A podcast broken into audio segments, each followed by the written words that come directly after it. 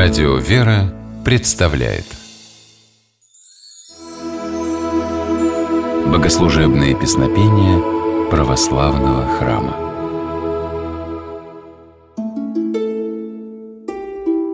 Здравствуйте, с вами Федор Тарасов.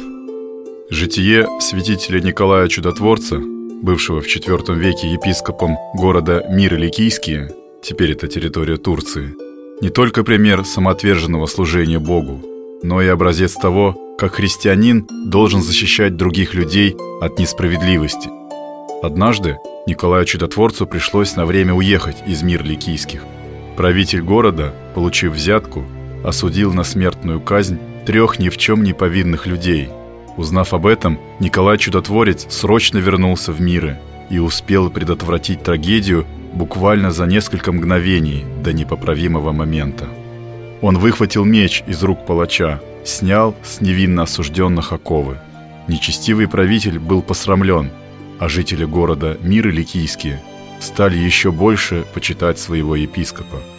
Этот житийный сюжет стал основой для знаменитой картины Ильи Репина «Николай Мирликийский избавляет от смерти трех невинно осужденных».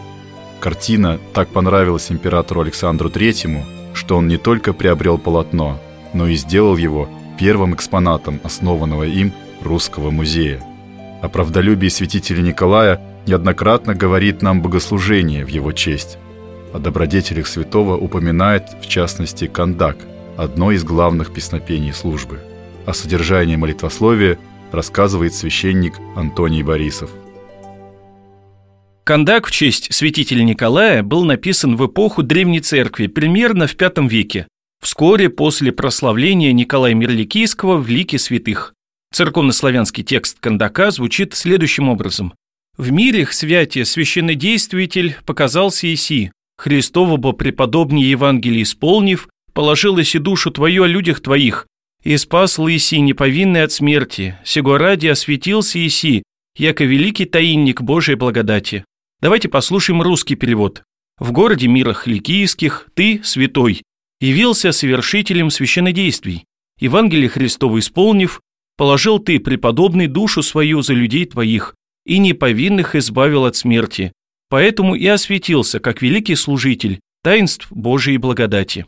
Автор Кандака прямо указывает, что для святителя Николая исполнением заповеди Христа была не только проповедь Евангелия, но и подтверждение слов делами, помощь бедным, защита невинно осужденных. Всеми этими поступками святитель привлек в церковь многих своих современников. Кандак в честь Николая Чудотворца неоднократно поется на праздничном богослужении 19 декабря по новому стилю. Так церковь напоминает прихожанам, что святитель Николай продолжает откликаться на просьбы людей и после своей кончины. Находясь у престола Божия, он молится о нас, является нашим защитником от несправедливости окружающего мира. Послушаем кондакт святителю Николаю Чудотворцу в исполнении хора Николу Грешской духовной семинарии.